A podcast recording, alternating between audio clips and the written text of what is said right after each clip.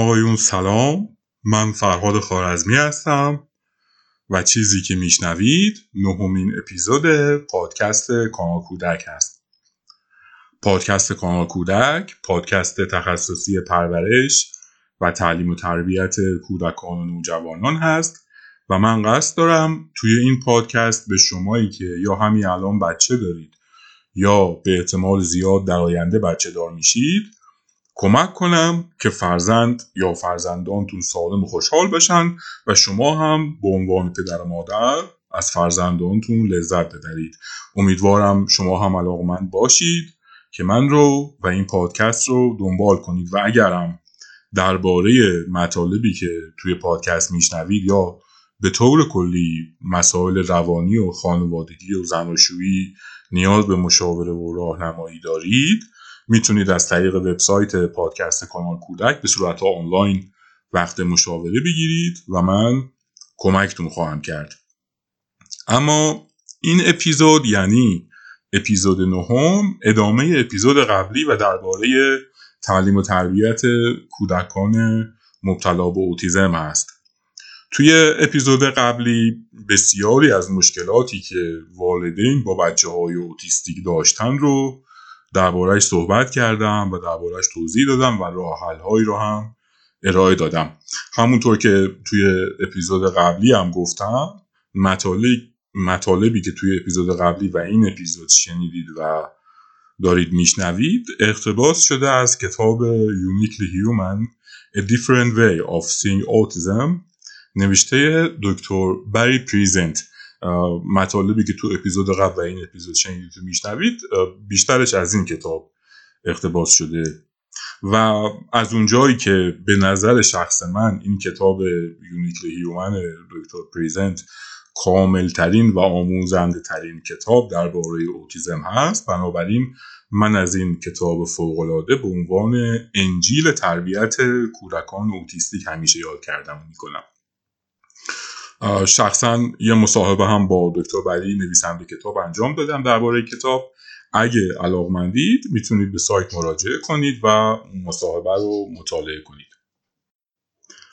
اول مصاحبه هم کمی درباره رزومه این مرد دانشمند نوشتم. توصیه می‌کنم بخونید تا با دکتر بری و دستاورداش بیشتر آشنا بشید.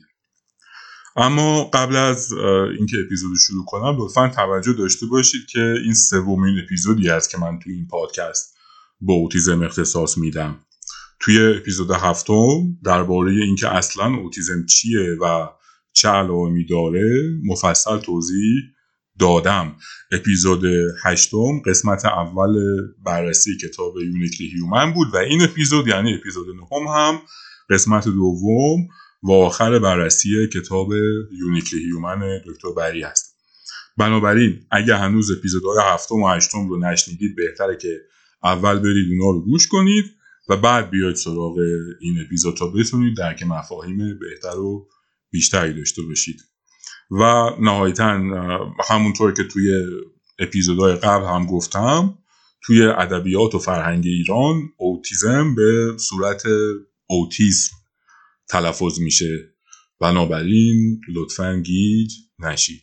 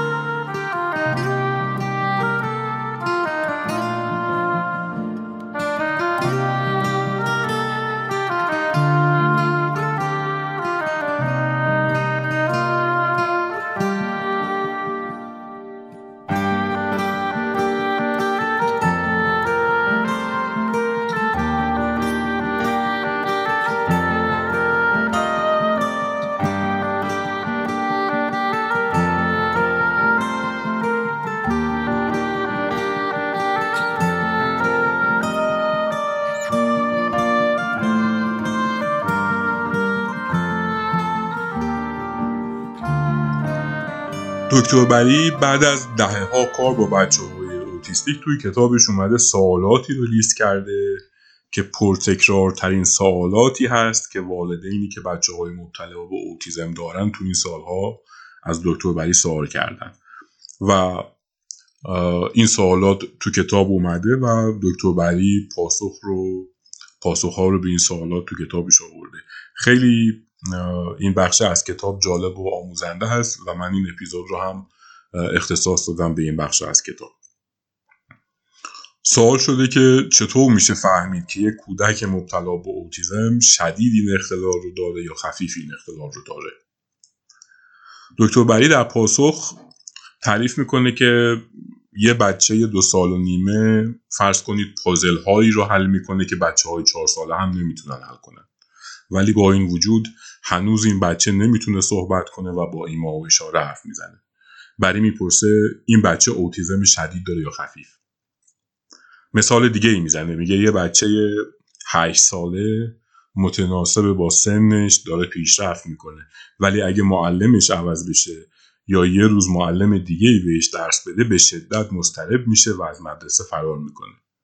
دوباره پرسیده این بچه اوتیزم شدید داره یا خفیف؟ دکتر بری ادامه میده که اصولا نباید به بچه برچسب شدید یا خفیف زد و زیاد اهمیت نداره که بچه رو توی چه طبقه بندی قرار بدیم. حالا فرض کنید بچه اوتیزم شدید داره. خب که چی؟ یا اوتیزم خفیف داره. مهم شدت یا خفیف بودن بیماری نیست. مهم این هست که بچه یاد بگیره و پیشرفت کنه. فاجعه خفیف یا شدید بودن بیماری نیست. فاجعه درجا زدن و پیشرفت نکردنه. سوال بعدی. بعد از اینکه کودک اوتیستیک به سن پنج سالگی رسید دیگه به سختی میشه به کودک کمک کرد. آیا این موضوع درسته؟ پاسخ دکتر بری منفیه و ادامه میده که خیلی از والدین از درمانگرا شنیدن که اقدامات و مداخلات باید هرچه زودتر در زندگی بچه مبتلا به اوتیزم اتفاق بیفته و در غیر این صورت فرصت بهبود از بین میره. بعضی از والدین شنیدن که اگه یه بچه اوتیستیک تا سن پنج سالگی تحت درمان قرار نگیره فرصت پیشرفت از بین رفته. این شنیده ها باعث میشه والدین احساس گناه کنن. اگه نتونن درمان رو در یه مقطع زمانی خاص برای بچه فراهم کنن. اما واقعیت این هست که هیچ مدرکی مبنی بر اینکه فرصت درمان بعد از پنج سالگی دیگه از بین خواهد رفت وجود نداره. برای میگه که البته مطالعات نشون میده که یکی از عواملی که باعث نتایج بهتر برای درمان بچه های اوتیستیک میشه اقدامات زود هنگام هست. ولی این به اون معنی نیست که اگه شما زود شروع به درمان نکنید بچه دیگه هیچ شانسی نداره. یا حتی شانس خیلی کمتری داره. بسیاری از والدین بین 8 تا 13 سالگی یا حتی توی سنین بالاتر هم رشد و پیشرفت خیلی زیادی رو تو بچه هاشون دیدن این درسته که رشد در انسان مقاطع حساس و کلیدی داره. مثلا اگه شما توی دو سال اول زندگیتون در معرض یادگیری زبان قرار نگیرید تسلط به اون زبان بعدها برای شما به مناطق سختتر خواهد بود. ولی به هر حال هیچ سنی مانع یادگیری زبان نیست. اقدام سریع و زود هنگام برای درمان و آموزش و پیشرفت بچه های اوتیستیک حتما توصیه میشه. ولی تعداد زیادی از والدین اونقدر عجله به خرج میدن که تمام توان و پولشون رو تو این سالهای ابتدایی بچه خرج درمانهای فشرده می‌کنن که چندان هم موثر نیست. دکتر بری میگه که 25 ساعت فعالیت در هفته برای آموزش و ارتباطات اجتماعی بچه های اوتیستیک زمان محسوب مناسبیه. این خیلی مهمه. فکر می‌کنم نکته کلیدی باشه که اینجا دکتر بری میگه. بر حسب تخصص و تجربیات بسیار زیادی که ایشون داره 25 ساعت در هفته رو به عنوان فعالیت های آموزشی درمانی دکتر بری توصیه کرده برای بچه های اوتیستیک. بری ادامه میده که اینکه طول ساعت های آموزشی و درمانی بچه رو زیاد کنیم الزاما منجر به تاثیر و نتیجه بیشتر نمیشه. سوال بعدی. بعضی از کودکان اوتیستیک بی آرام بی آرام و قرار هستن و بعضی دیگه بی حال و کند. چرا اینطوریه؟ دکتر بری پاسخ میده که اولا هیچ دو نفری پیدا نمیشه که اوتیزم توی اونها به یه صورت نمود پیدا کنه. یه بچه اوتیستیک ممکنه همیشه پر جنب و جوش به نظر برسه و اصلا آرام قرار نداشته باشه اما همکلاسی همون بچه که او هم اوتیزم داره ممکن هست که همیشه بیحال باشه و همه وقتش رو توی تخیلات خودش سپری کنه. توی آدمای معمولی هم همینطوره. تمام انسان ها حالاتشون با هم متفاوته و حتی یه انسان ممکنه به صورت روزانه حالتهای مختلف رو تجربه کنه. همه ما بالاخره به یکی از این حالت تمایل داریم.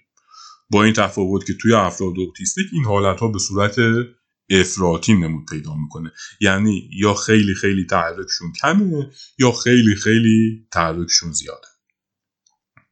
سوال بعد. والدین یا معلم ها چطور می‌تونن به بچه هایی که انرژی خیلی زیاد یا انرژی خیلی کمی دارن کمک کنن؟ دکتر بری میگه که اگه بچه خیلی پر جنب جوش هست شما برعکس آروم باشید. و اگه بچه خیلی خمود و بیحال هست بازم برعکس شما پر انرژی باشید. مثل همیشه بهترین رو کرد این نیست که سعی کنیم فرد اوتیستیک رو تغییر بدیم بلکه باید رو کرد خودمون رو عوض کنیم. و سوال بعد. اگه قرار باشه فقط یه کار مهم برای کمک به یه کودک اوتیستیک انجام بدیم اون چیه؟ خیلی سوال به نظر من سوال خوبیه و پاسخی هم که دکتر بری میده فوق العاده پاسخ در خور توجهی ازش. دکتر بری میگه اون کار اینه که بچه رو به دنیای خارج از خونه ببریم و با دنیا آشناش کنیم. بچه هایی که بیشترین پیشرفت رو دارن بچه هایی هستن که در معرض تجربه های مختلف و متفاوت قرار می‌گیرن. اینو تو پرانتز اضافه کنم که سوای بچه های اوتیستیک کلا مفهوم تجربه های جدید برای کودک بسیار حیاتیه در رشد عقلی، فکری و تجربی کودک.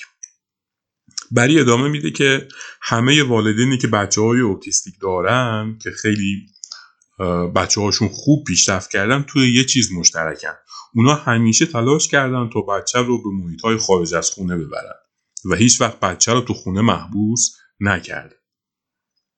با این کار بچه ها در معرض چالش ها و فرصت هایی قرار می گیرن تا مهارت های مورد نیازشون رو یاد بگیرن و بتونن همیشه به خودشون مسلط باشن وقتی شما یه بچه رو در تمام برخوردها و رویدادهای روزمره زندگی منزوی می‌کنید در واقع فرصت های اون رو برای رشد ازش می‌گیرید. شاید یه بچه اوتیستیک وقتی وارد یه رستوران پر سر صدا میشه احساس ترس و استراب داشته باشه ولی وقتی بچه سعی کنه و حمایت هم بشه این تجربه می‌تونه براش فرصت یادگیری باشه. اما سوال بعد. یه بچه ای که خیلی مهربون و ما با محبت هست و دیگران رو بغل می‌کنه هم می‌تونه اوتیزم داشته باشه؟ دکتر بری میگه که خیلی از بچه های اوتیستیک از تماس فیزیکی با دیگران خودداری می‌کنن اما بعضی از اون بچه ها هم که اوتیزم دارن تمایل زیادی به تماس فیزیکی دارن. بنابراین فقط توجه به یه علامت و مشخصه به خصوص نمیشه گفتش که بچه اوتیزم داره یا نه. سوال بعد. وقتی یه بچه مبتلا به اوتیزم توی جمع رفتارهای عجیب و غریبی ازش سر می‌زنه تحمل نگاه غریبه ها خیلی سخت و پر استرس هست. چیکار کنیم؟ بری میگه تقریبا تمام والدین و بستگان درجه یک کودک اوتیستیک بالاخره زمانی این حس رو تجربه می‌کنن. مثلا وقتی یه بچه مبتلا به اوتیزم توی یه سوپرمارکت داره درباره مدل موی یه نفر دیگه اظهار نظر توهین آمیزی می‌کنه والدین نمی‌دونن باید چیکار کنن. باید به فردی که مورد توهین قرار گرفته توضیح بدن و مشکل رو به اون فرد در میون بذارن. برای میگه هیچ اشکالی نداره که توی یه جمله به مخاطب منظور کسی که به حال آزرده خاطر شده گفته بشه که بچه من اوتیزم داره. معمولا همین یه جمله مشکل رو حل می‌کنه. و فردی که مورد توهین یا آزار و اذیت قرار گرفته ناراحتیش برطرف میشه. سوال بعد. بهترین زمان برای گفتن این واقعیت به بچه که اوتیزم داره چه زمانی است؟ دکتر بری توضیح میدی که این حقیقت که بچه اوتیزم داره یه فرایند هست که در دراز مدت برای بچه آشکار میشه و نیازی به اعلام مستقیم اون شاید نباشه.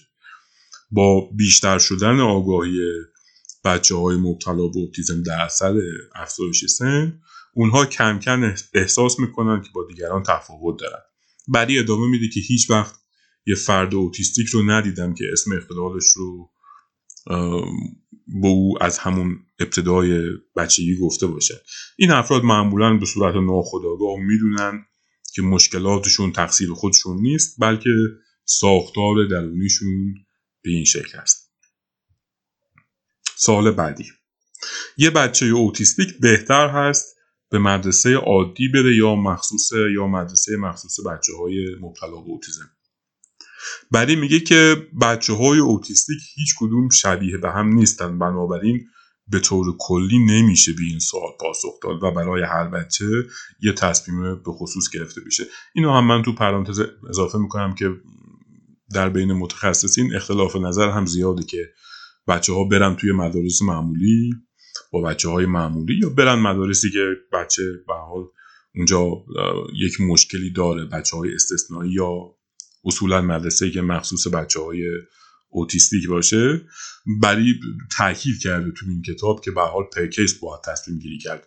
یه نظر کلی نمیشه داد و باید بر مبنای توانایی ها و محدودیت های هر کودک برای اون یه تصمیم بخصوص گرفت و سوال آخر. برادر یا خواهر یه بچه مبتلا به اوتیزم چه نقشی می‌تونه در زندگی بچه ایفا کنه؟ دکتر بری توضیح میده که مطالعات نشون میده اگه برادر و خواهر یه بچه اوتیستیک زیاد به بچه توجه کنه و مثل پدر و مادر بخواد با بچه رفتار کنه این کار ممکنه باعث نگرانی مضاعف بچه بشه. و در این حال بی تفاوت بودن خواهر و برادر هم صحیح نیست. بچه هایی که به بهترین نه خودشون رو با خواهر یا برادر اوتیستیکشون تطبیق میدن اونهایی هستن که پدر و مادرشون مسئولیت های منطبق با سنشون به اونها محول می‌کنن.